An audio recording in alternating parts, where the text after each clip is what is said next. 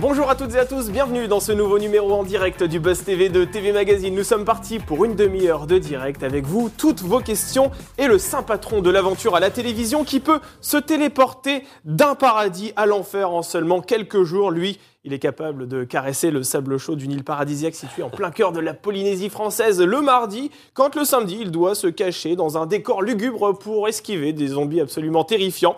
Mais rassurez-vous, dès la semaine prochaine, ce sont les paysages de carte postale qui va regagner grâce à un jeu mythique où le dépassement de soi est élevé au rang de religion. Bonjour Denis Brognard. Bonjour Damien, mais eh, vous êtes poète à vos Bah, heures perdues aussi, écoutez, vous savez- dans ce lancement. Mais c'est vous qui m'inspirez, Denis. À chaque Aller fois que du paradis venez- à l'enfer en même temps qu'il faut pour le dire. Bravo Damien. Voilà, vous savez. Mais c'est vrai que vous êtes un peu dans des registres différents. Je me suis dit que c'était important de le souligner. euh, Ben, c'est en ça qui fait aussi qu'il n'y a jamais de lassitude et Bah, c'est ça exactement. que ma vie est, est très excitante parce que je n'ai pas le temps de, de, de- de me lasser d'une émission que c'est déjà une autre qui m'accapare pour quelques semaines, quelques mois. Bah justement, TF1 donne le coup d'envoi de la nouvelle saison de Colanta baptisée le Totem Maudit. C'est le mardi donc 22 février à 21h15, hein, c'est dans une semaine pile. Ouais. Alors on va parler des nouveautés, des surprises qui vont pimenter euh, voilà, cette nouvelle édition euh, de Colanta dans quelques instants. Mais tout d'abord, c'est vrai que le dernier volet de l'émission euh, All Star s'est refermé il y a à peine deux mois. hein. C'est- C'était Mhm. très très récent. Euh, Est-ce que c'est pour faire un peu le deuil de cette aventure qui a été, on va dire, un peu entachée par les. Polémiques, les tricheries, etc., que vous revenez si rapidement à l'antenne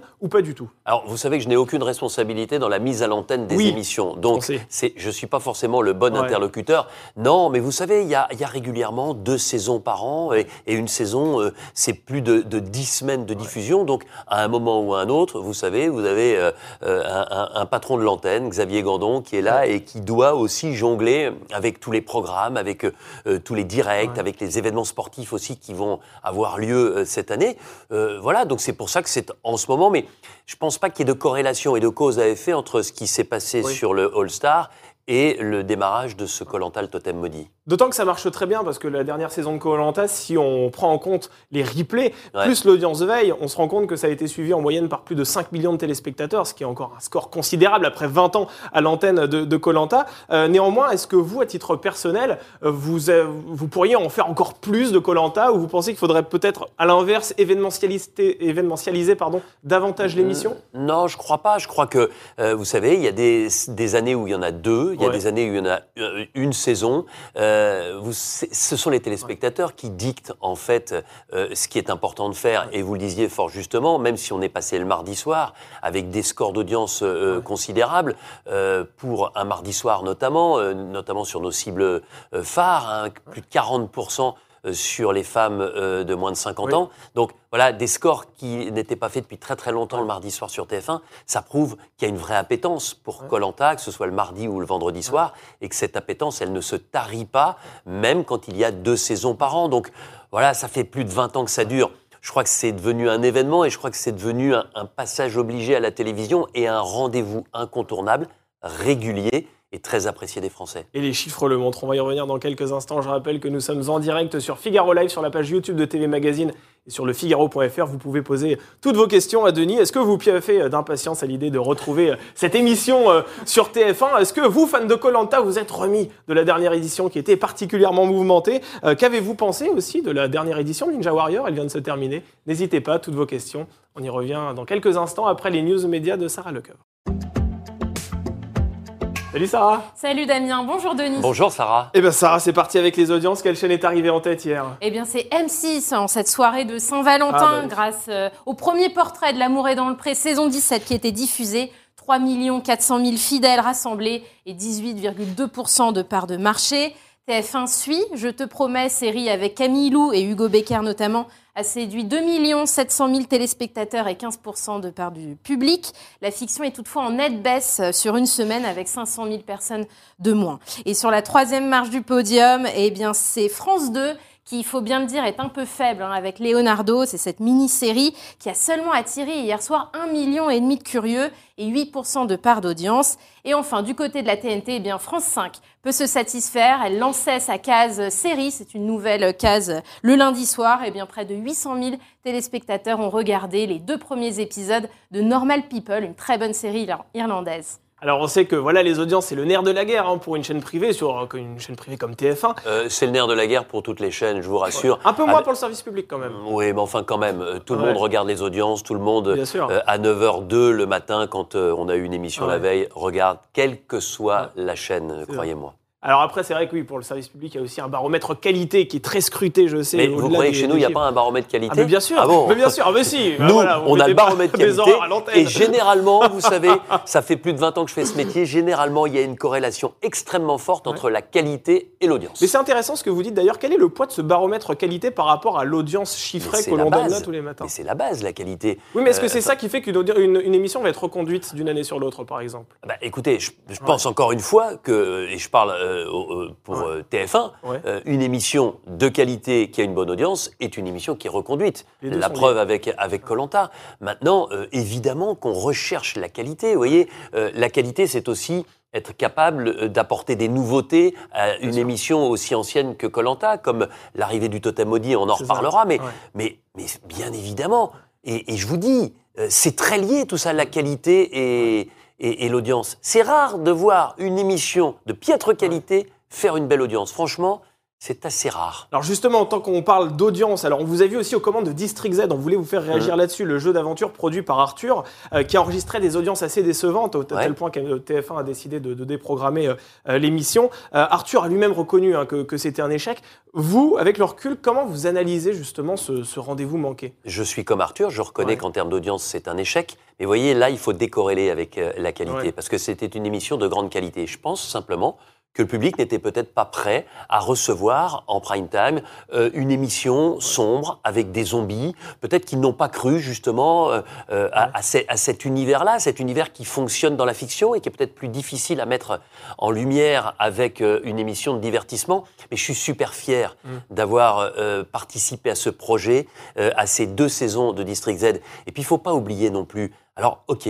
Euh, euh, ça n'a pas fonctionné et on s'en est rendu compte et que ce soit Arthur, que ce soit les gens à TF1 ou moi-même, on, on assume euh, ces, ces scores décevants et, et on analyse tout ça. Mais n'oublions pas non plus que c'est une production qui était 100% française. que seuls ceux qui ne font jamais rien ne connaissent pas l'échec et ne connaissent pas des désillusions comme celle-là. Et moi, ça m'embête parce qu'encore une fois, c'était c'est toute une équipe euh, qui était impliquée. Il y a eu énormément de moyens humains, euh, physiques, financiers mis en place euh, pour, pour District Z. Et même si ça n'a pas fonctionné, je crois qu'il ne faut pas tout jeter comme ça à, à la poubelle. Et moi, je retiens quand même un, un univers à grand spectacle. Et généralement, ces univers à grand spectacle, eh bien, on achète des programmes à l'étranger. Là, c'est un programme qui a été créé de toutes pièces. Ça n'a pas fonctionné. J'ai envie de vous dire fin de l'histoire, mais belle histoire quand même. Il n'y a pas que l'audience. Et moi, je retiens encore une fois l'atmosphère. Et puis, euh, euh, l'élan apporté par, par Arthur et toutes ses équipes dans, dans, dans ce projet-là qui était considérable.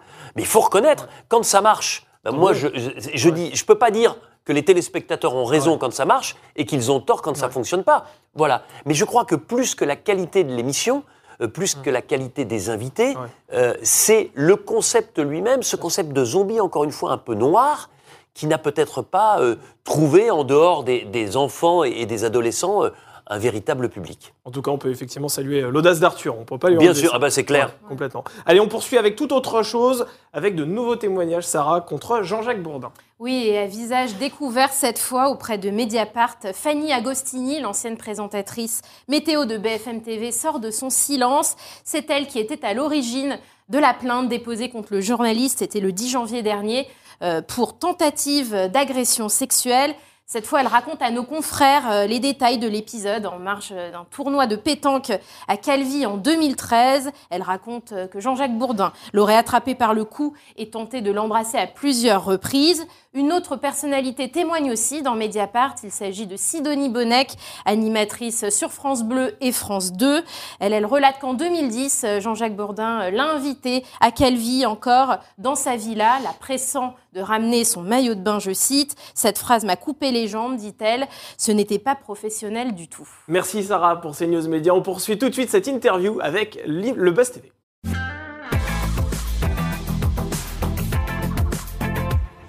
Le Totem Maudit, c'est le nom de la nouvelle saison de Colanta. TF1 diffuse le tout premier épisode. Il est de la prochain. couleur de votre chemise, le totem maudit, il est noir. Ah ouais, mais Eh arrêtez, je ne suis pas maudit, moi. non, Euh, j'espère que vous n'êtes pas le présentateur maudit, cher. Damien.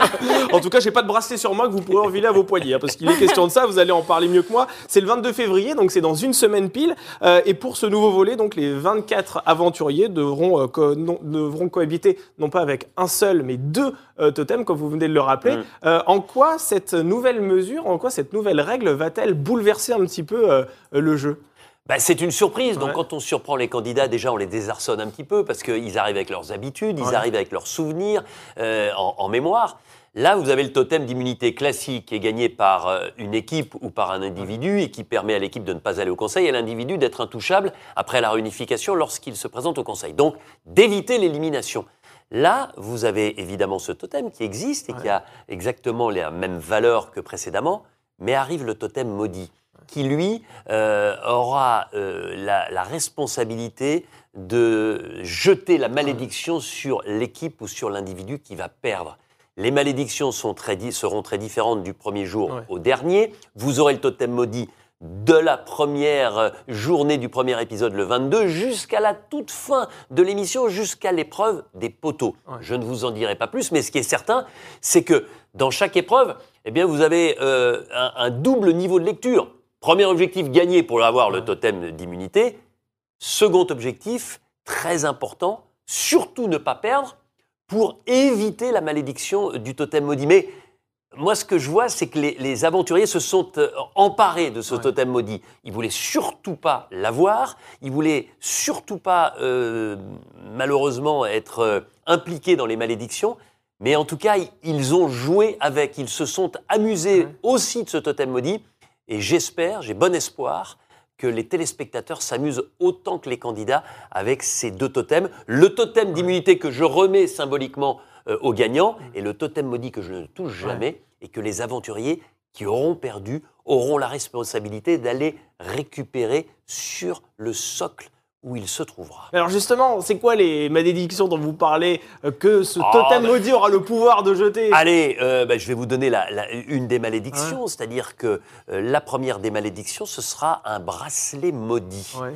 qui reviendra donc au, au perdant Ouais. de la première épreuve. Ce bracelet maudit vous donnera, je ne vous dirai pas lequel, un handicap à chaque Ouais. conseil auquel vous participerez, et ce jusqu'à la réunification. Mais Ouais. on peut imaginer aussi à certains moments euh, que vous aurez euh, un désavantage sur Ouais. l'épreuve suivante. C'est-à-dire, imaginez, vous avez euh, perdu, vous avez donc en votre possession le totem maudit, eh bien, sur l'épreuve suivante, je pourrais très bien donner un avantage, c'est-à-dire une connaissance particulière des règles à l'équipe qui aura gagné au préalable, ce qui donnera donc euh, ben, une petite avancée. Reste à savoir si cette avancée, euh, face à l'équipe qui aura perdu et qui aura le couteau entre les dents avec cette malédiction, euh, eh bien, sera suffisant pour l'emporter. Bref, c'est un véritable boulet. Oui, il faut le cramer, ce, ce- Ah, ce ouais. Mais il un faut le- boulet qui peut d'un seul coup peut-être être plus léger qu'on ne l'imagine parce que encore une fois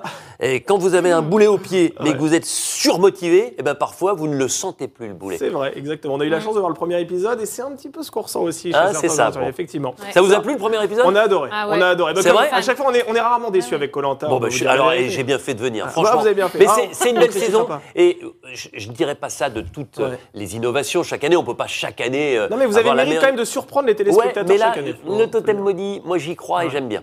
Sarah, on va du côté des internautes. Oui, parce que nous sommes en direct sur la page YouTube de TV Magazine. Alors j'ai plein de questions. Je ne sais pas si j'arriverai à toutes les poser, mais enfin, je vais commencer avec celle d'Alexandre. Qu'avez-vous envie de dire aux fidèles téléspectateurs de Colanta qui ont été déçus par la dernière saison Ah oui. et qui hésitent encore à regarder la nouvelle? J'ai envie de vous dire, euh, ça va changer. Je parle de 24 euh, aventuriers animés par un fair play euh, assez étonnant sur cette nouvelle saison. Et j'ai envie de leur dire que je suis euh, autant déçu qu'eux. J'ai été déçu, mais euh, on va pas euh, en faire des tonnes, on va pas revenir incessamment euh, et, et- et en permanence sur cette dernière saison. Qu'est-ce qu'on a fait? On a eu des actes de tricherie. On les a, ils ont été caractérisés. On a pris une décision. Je pense que c'était une décision forte. Il n'y a pas eu de dépouillement entre les deux finalistes. Il n'y a pas eu de vainqueur. Les 100 000 euros sont venus à la Fondation pour Bertrand Camel qui lutte euh, contre le cancer du pancréas. Voilà, fin de l'histoire. Maintenant, nous avons des nouveaux aventuriers, on repart pour une nouvelle aventure, et ce que je peux d'ores et déjà vous dire, Mm. c'est qu'il n'y a pas de triche Oui, sur cette saison. Est-ce que la production a tiré les leçons de cette, euh, Bah, de triches? Parce que vous en Bah, aviez je- eu connaissance avec Théoura. Les, les- Ouais, je- Théoura, on en avait co- connaissance avant. Tout ce qui s'est passé Ça, euh, au Conseil, on l'a su après. Mais Évidemment, on en a pris connaissance. Évidemment. Je vous rappelle qu'au départ. les camps ma- Mais- depuis la tricherie de Théoura Bah, bien sûr, bien sûr que c'est plus surveillé. Surtout, nous, le gardien au départ, il était là surtout pour assurer la sécurité des aventuriers. Mm. Voilà. Maintenant, effectivement, on renforce. Évidemment, euh, on, on- on a été échaudé par, par ce qui s'est passé. Euh, je pense qu'on a pris nos responsabilités avec ALP, avec TF1, pour encore une fois euh, sanctionner dans un premier temps Théoura, euh, ne pas aller au bout, et c'était la première fois, euh, voilà, ne, ne- ne pas déclarer de vainqueur de cette édition des 20 ans. Euh, je pense que voilà, on a assumé et euh, on fait tout pour que ceci ne se reproduise plus jamais. Justement, pour refermer cette parenthèse Mm. tricherie, euh, vous dites que vous avez été euh, échaudé. C'est vrai que vous, dans vos émissions, vous véhiculez toujours des, des belles valeurs de, de partage, de Mais je loyauté, continue à les de faire véhiculer. Mais, Mais je pense qu'il faut aussi, Damien, Oui. je pense qu'il faut aussi raison garder. Alors évidemment, à l'échelle Ouais. de Colanta, c'est quelque chose de, de- Ouais. qui, qui- qui n'est pas normal ce qui s'est passé. À l'échelle de la vie, hein, Bien sûr, il faut il relativiser. faut, il faut relativiser, il faut raison garder. Voilà. Mais on peut être déçu ponctuellement par certaines attitudes. Ouais. Mais globalement, les aventuriers, et même ceux qui Ouais. ont triché, même ceux qui ont triché, ont vécu de telles aventures, ont permis aux téléspectateurs de vivre de telles aventures, que voilà, qui n'a pas eu dans sa vie un moment d'égarement? Qui? hein? Que ceux qui sont capables de le dire lèvent le doigt. Je pense qu'on est tous, chacun avec sa personnalité, de temps en temps, eh bien, tiraillés. C'est tellement dur, Colanta.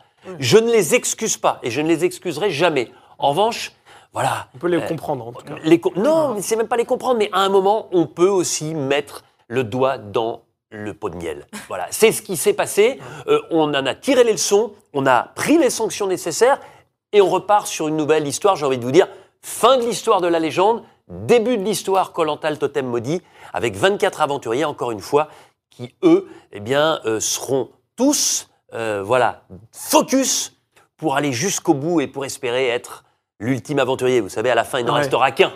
Qui? Eh ben, en tout cas, ce sera bout, soit hein. 12 l'un l'un des 12 hommes ou l'une des 12 femmes. Mais vous êtes devin, mais, Bah, mais c'est incroyable. 24, Damien. 24 divisé par 2. vous savez que j'ai fait un bac scientifique.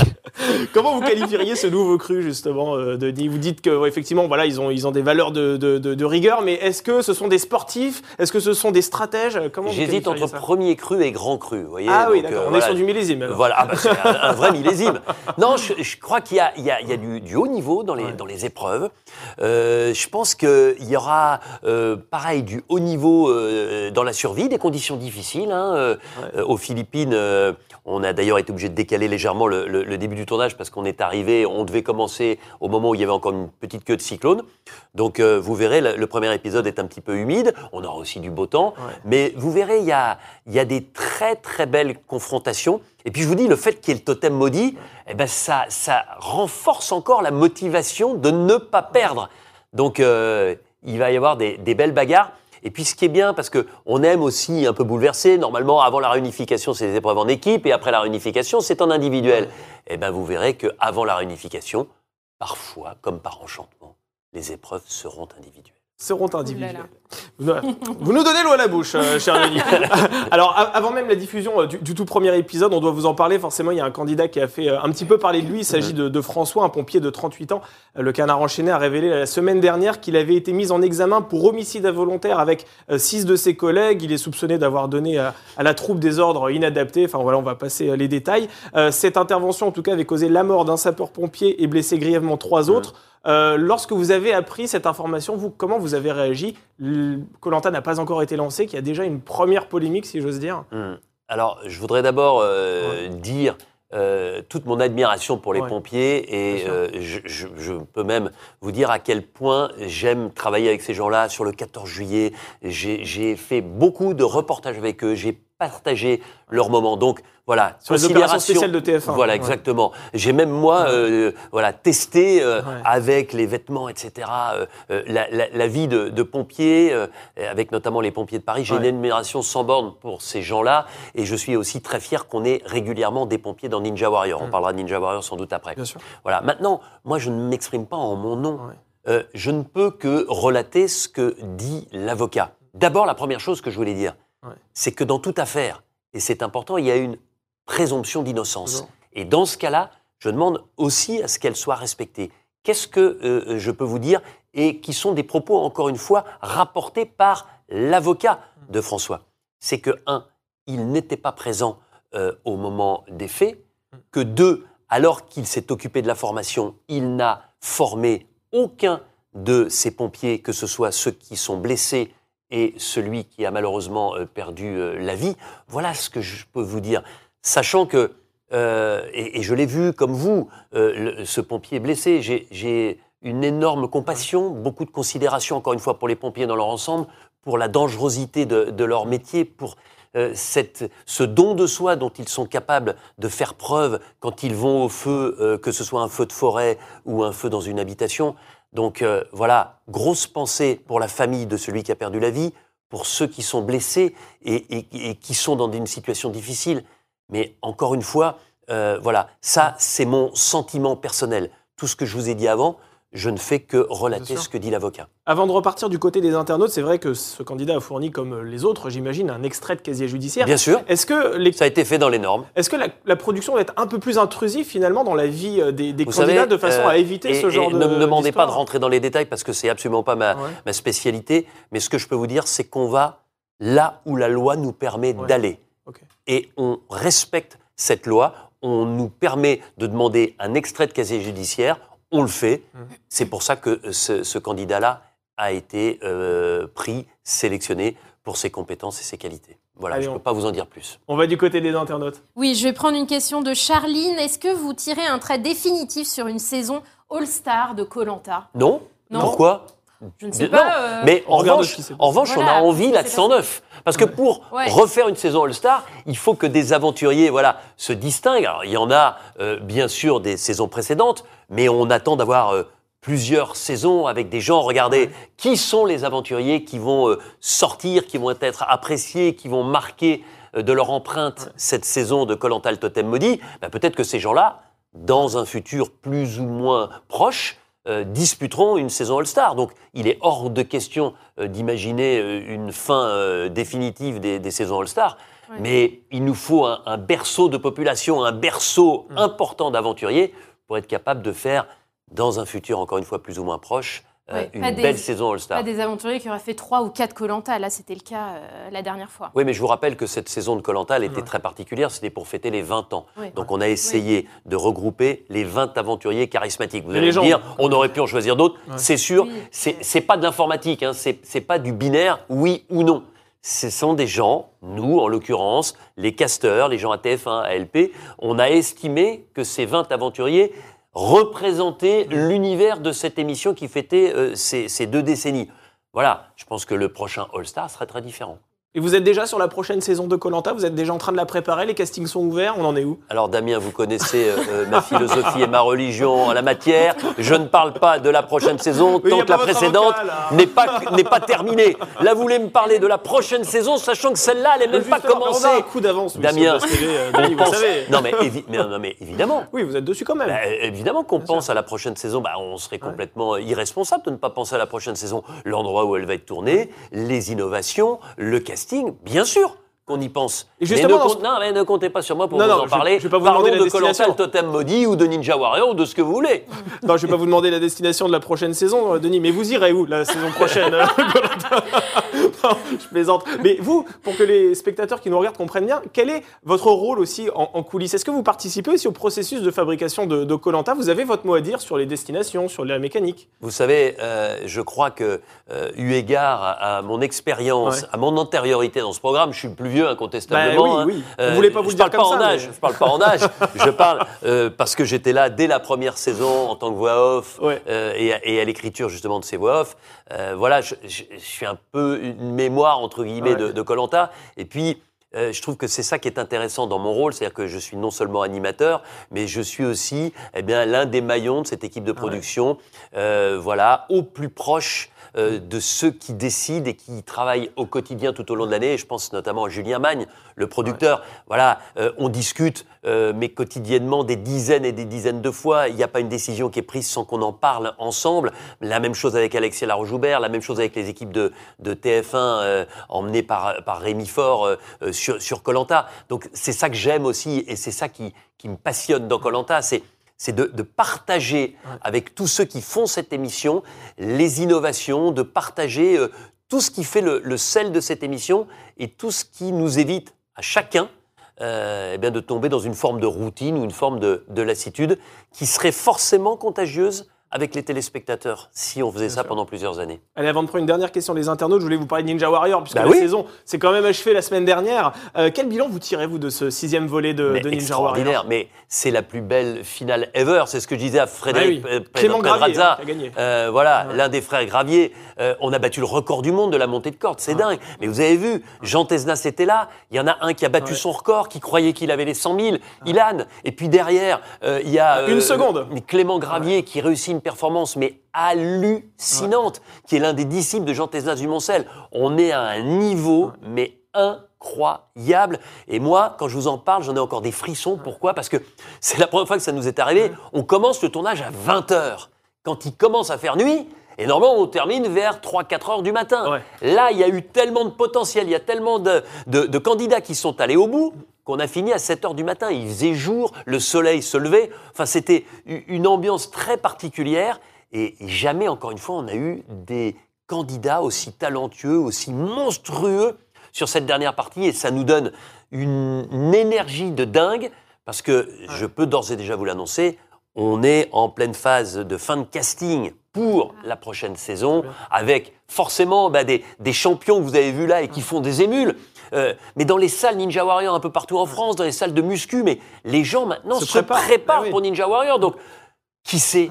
Moi, j'espère qu'on va encore peut-être pouvoir battre euh, ce record. On a envie de vous y voir, on a envie de vous y voir, Denis. Quand est-ce que vous allez y participer à Mais Ninja attendez, mais, Warrior mais Bah, attendez, un Vous jeune, êtes un sportif. un, un jeune beau garçon comme vous. Oh, c'est gentil, Eh, euh, eh, Denis, on- on- mais- personne ne voit à travers votre veste et votre Ah, chemise, non, mais, vous êtes taillé, mais vous êtes taillé pour l'aventure. Clément Gravier m'a euh, toujours dit si Damien Canives vient, je tremblerai parce que à la corde, il peut peut-être être meilleur que moi. J'ai plus un physique de bouteille d'orangina qu'autre chose. Euh, non, mais si, vous le voyez Sarah, pas parce qu'il y a une chemise rassurez-le, rassurez-le, ce jeune homme. Ah, j'attendais le compliment, Denis, vous me connaissez.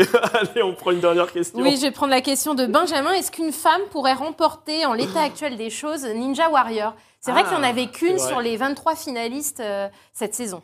Alors c'est une question intéressante. Moi, je trouve que les femmes chaque année progressent et et c'est même pas une question physique. Elles prennent de plus en plus confiance en elles et c'est ça qui me plaît. Euh, alors.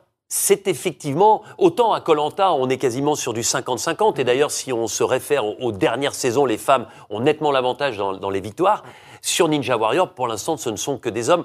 Mais moi, ce qui me plaît, c'est de voir des femmes en demi-finale, c'est de voir une femme en, en finale compte tenu de la difficulté. Il faut bien comprendre aussi, euh, et, et- et certains d'ailleurs nous le reprochent, j'ai jamais vraiment compris, c'est-à-dire qu'il y a des gens qui me disent ah, pourquoi les femmes ont un parcours un peu plus facile de temps en temps? Vous savez, certains obstacles Ouais. euh, sont mouvants chez les hommes, sont fixes chez les femmes, le mur est un peu moins haut. Ça me détails, paraît, ouais, mais ça me paraît évident. Enfin, ça, ça me paraît évident que sur une compétition euh, où, où les hommes et les femmes sont en commun, qu'on puisse avoir euh, différentes, euh, voilà, petites, petits aménagements. Donc, euh, moi, ce que je voudrais, c'est qu'on ait ne serait-ce que deux femmes euh, en finale et qu'on ait euh, deux femmes qui puissent euh, lutter l'une contre l'autre. Euh, voilà, mais en tout cas, je peux vous dire que les femmes sur Ninja Warrior, euh, mais c'est un peu comme sur Colanta, elles ont un mental. Ouais. Et euh, je peux vous dire, il peut y avoir les frères Gravier, il peut y avoir Jean Tézin du Montcel, euh, Elles sont là Charles aussi, et consorts. Euh, Elles font aucun complexe d'infériorité. Et franchement, Sarah, si vous voulez venir, d'ailleurs, on vous invite. Oula, Euh, franchement, non, mais faut franchement, que je m'entraîne. là. les, les femmes. Enfin, moi, je suis bluffé parce que euh, ils sont incroyables, ceux qui font euh, Ninja Warrior. Je pourrais pas faire 10% de ce qu'ils sont capables de réaliser, mais je parle des hommes. Mais je parle aussi des femmes. Mm. Franchement, euh, qu'on prend votre invitation très au sérieux, là, Denis. Euh, pour, pour les hommes, est-ce qu'il faut absolument de se mettre euh, torse nu? Parce que dans Ninja Warrior, on voit que c'est quand même le dénominateur commun de beaucoup de, de candidats. vous savez, quand vous êtes jeune, beau, dynamique, que vous Oui. avez des abdos en tablette de chocolat, des ça. super pectoraux, des épaules magnifiques, à un moment ou un autre, si Ouais, c'est il pas faut pas cacher. bah, Dans Ninja Warrior, que vous mettez torse nu, quand est-ce que vous allez mettre torse nu? Moi, c'est ce que je dis. Mais c'est comme l'été. L'été, quand vous êtes sur la plage, vous, de temps en temps, vous dites Ah ouais, mais toujours torse nu. Bah ouais, bah, il est beau gosse. Euh, c'est normal. Damien, vous êtes toujours bah, torse C'est nu. gentil, mais si le costume Bob l'éponge n'est pas préempté pour la prochaine saison, euh, je- je- il est pour moi si ça vous dérange pas. Merci Denis Brognard. On poursuit avec notre dernière rubrique en toute franchise.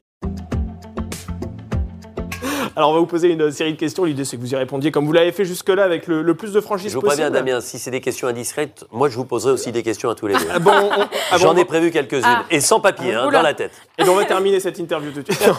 Quel est le plus beau souvenir de votre carrière? Ah, c'est difficile à dire, mais, mais euh, je, je mettrai un souvenir sportif. Ouais. euh, parce que Colanta, je peux pas les départager tous mes souvenirs. Les, deux Coupes du Monde gagnées par l'équipe de France, une que j'ai suivie et j'étais sur la pelouse pour France-Brésil en 98 pour. Europe 1.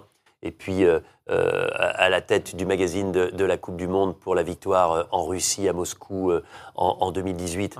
Des tels moments de, de- de ferveur, des tels moments d'émotion où on n'est plus complètement animateur journaliste, où on, où on est à la fois supporter, Supporter. où on est en osmose avec cette équipe, où on est en osmose avec un, un pays qui vibre à l'unisson. Donc ces, ces deux grands, grands moments de, de sport resteront gravés à tout jamais dans ma mémoire.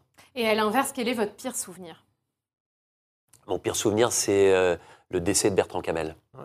aventurier de Colanta, qui était brillant, qui, qui est quelqu'un euh, voilà, pour qui j'avais euh, une profonde estime. Ça ne veut pas dire que j'ai pas de l'estime identique pour tous les aventuriers, mais il m'avait marqué Mm. par sa tolérance, par euh, sa joie de vivre, par sa capacité à emmener les autres, par sa, sa volonté de toujours fédérer.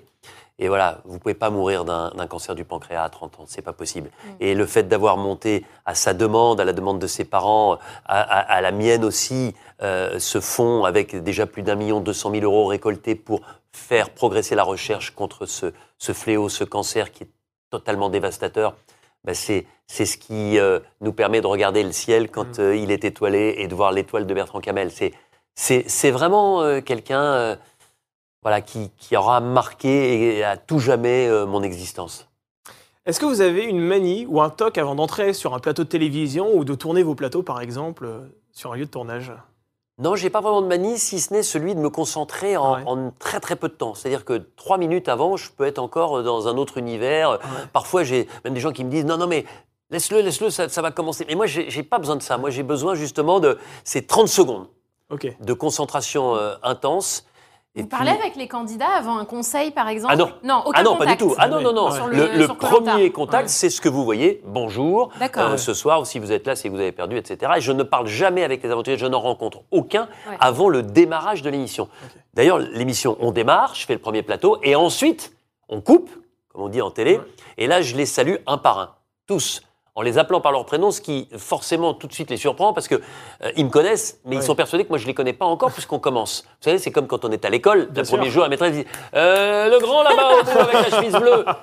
Euh, ouais, votre prénom, rappelez-moi. Ouais, c'est Denis, d'accord. Ouais. Et au bout de trois, quatre fois, euh, la maîtresse sait. Mais moi, la maîtresse ou le- la prof. Mais moi, j'essaye vraiment d'avoir un focus parce que je, je, je tiens à ça. Et puis dernière petite manie, c'est pas mon ami photographe euh, Alain Issoc euh, qui dira le contraire, c'est que j'aime bien, vous savez, mettre les mains dans mes poches Ah ouais pour voir que mes poches sont bien placées.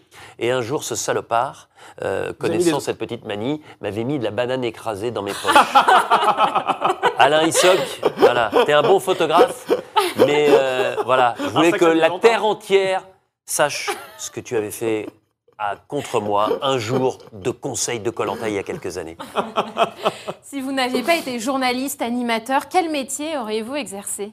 Il y a deux métiers que j'aurais aimé exercer. euh, un métier euh, dans le monde militaire. J'aurais aimé euh, faire Saint-Cyr et être euh, euh, officier. Voilà, c'est quelque chose qui, qui m'aurait euh, plu. Vous savez, mon attachement à la chose, à la chose militaire et à ceux qui, encore une fois, je parlais des pompiers tout à l'heure, mais risquent leur vie pour assurer notre propre liberté, que ce soit sur notre euh, terre française ou euh, loin, à des milliers de kilomètres, que ce soit au Mali ou un peu partout. Et d'ailleurs, euh, voilà, j'ai une admiration profonde pour, pour ces militaires, auxquels j'ai d'ailleurs consacré mon, mon premier roman. Et puis, si j'avais pas été militaire, je pense que le métier d'avocat, voilà, avec euh, cette capacité aussi de- d'en- d'enclencher des joutes verbales comme on peut le faire là, ici, euh, voilà, des plaidoiries. euh, Ouais. euh, voilà, j'ai toujours rêvé d'être un journaliste dans le monde audiovisuel, la radio et la télévision, et je pense que voilà, les compétences que j'ai acquises, peut-être que j'aurais pu les mettre au service d'une d'une carrière d'avocat. Voilà, mais euh, j'ai tellement rêvé depuis tout, tout jeune d'être journaliste que j'ai cette carte de presse euh, tatouée sur le cœur, même si, comme je suis animateur et journaliste en même temps, je ne peux pas Avoir la carte de presse. carte de. Mais vous savez, la carte de presse, c'est pas un bout de plastique. La carte de presse, elle est là. Elle est là, effectivement. Elle bat dans le cœur. Qu'est-ce qui vous déplaît le plus dans votre caractère et dans votre apparence physique? Alors, dans mon caractère, c'est euh, mon impulsivité. Ouais. Je suis trop impulsif, c'est-à-dire que, euh, et mes proches peuvent me le dire, c'est-à-dire que euh, je ne suis absolument pas rancunier, mais je peux monter dans les tours, je monte dans les tours, voilà, un Ouais. petit peu, et c'est, mais je peux l'être au guidon de ma moto, au volant de ma voiture, voilà, mais c'est, mais ça redescend très vite, Ouais. mais ça monte très vite, et je me souviens qu'on m'avait dit, mais non, mais tu vas voir, en vieillissant, ça va changer, et non, ça ne change pas. C'était moi le piéton qui traversait au rouge tout à l'heure. D'accord, ah non, mais d'accord, je comprends Je dirais bien. pas ce que vous m'avez dit. Et puis, et puis euh, euh, physiquement, euh, ben, c'est c'est bête, mais je trouve que j'ai un beaucoup trop long cou. Ah bon? Voilà, c'est pour ça que vous ne me voyez que rarement en t-shirt ou avec un- une chemise col Mao. Il me faut une chemise avec Ah. un col. Voilà, mais, Ah. mais quand je dis ça à mes proches, ils me disent Mais non, tu dis n'importe quoi. Bon, Ah on oui, a il n'y a tous. que vous qui le voyez, ça. hein. Ben, ben, je vous remercie. Sarah, c'est vrai? Oui, c'est- Ça va? Ah, vous êtes parfait. Oh. Mais je vous dis, j'ai bien fait de venir aujourd'hui. La facture sera chère. Quel est l'objet le plus précieux que vous possédez À part les totems de Colanta, bien sûr? Euh, je suis pas très très matérialiste. Ah. Euh, Qu'est-ce que je pourrais vous dire? Euh, Les objets les plus précieux, ce sont euh, peut-être les, les photos que j'ai Ouais. réalisées tout au long de ma carrière et, et- et plus particulièrement les, les photos de- des membres de ma famille. Et ce que j'ai de plus précieux, évidemment, mais c'est totalement immatériel, c'est euh, ma famille et Mm. rien voilà, ne, ne pourra me, me, me donner d'autres d'autres idées concernant euh, ce qu'il faut euh, garder et ce qui est euh, le plus important pour moi dans ma vie. Allez, une dernière question. Quelle est la chanson que vous écoutez en boucle actuellement? Oh, quelle est la chanson que j'écoute en boucle? Il y, en a, il y en a deux. Il y a Relax de Le Noiseur. C'est un, Ouais. un artiste que je suis allé voir hier voilà, sur scène, qui est un, un- un jeune artiste Ouais. français qui a beaucoup, beaucoup de talent, auteur, compositeur, interprète. Et puis, je vous invite aussi, parce que c'est un type, je parlais du cancer du pancréas. Il lutte contre un cancer en ce moment. C'est Ouais. un artiste que moi j'adore, qui a une voix rauque incroyable. c'est. Arnaud. Ah, Euh, l'artiste belge, son dernier album, mais c'est un bonheur, c'est un petit bijou. Il parle autant qu'il chante, il a des textes d'une vérité. euh, euh, voilà, c'est quelqu'un que j'aime beaucoup et qui, malgré la maladie, malgré la souffrance, malgré les doutes, a encore cette capacité euh, à, créer qui, qui me bluffe. Donc voilà, c'est deux artistes francophones, mais il y en aurait plein d'autres. Eh ben, merci pour ces recommandations. Merci Denis Brognard d'avoir accepté euh, notre invitation. Je rappelle que l'on vous retrouve donc mardi prochain aux commandes de Colanta dans une saison baptisée le Totem Maudit. C'est toujours sur TF1 en première partie de soirée que ça se passe. Merci à vous d'avoir accepté notre invitation. Merci Damien, plaisir. merci Sarah, c'est toujours un plaisir. Merci. Merci. beaucoup Sarah pour les news médias et les questions internautes. Et nous, on se retrouve demain. J'espère que vous aurez faim parce qu'on va parler Top Chef, on va parler nourriture. Ce sera sur M6. Et demain, nous recevrons Hélène Darroze et Philippe Etchebest pour un nouveau Buzz TV. En attendant, on vous souhaite une excellente journée et à demain.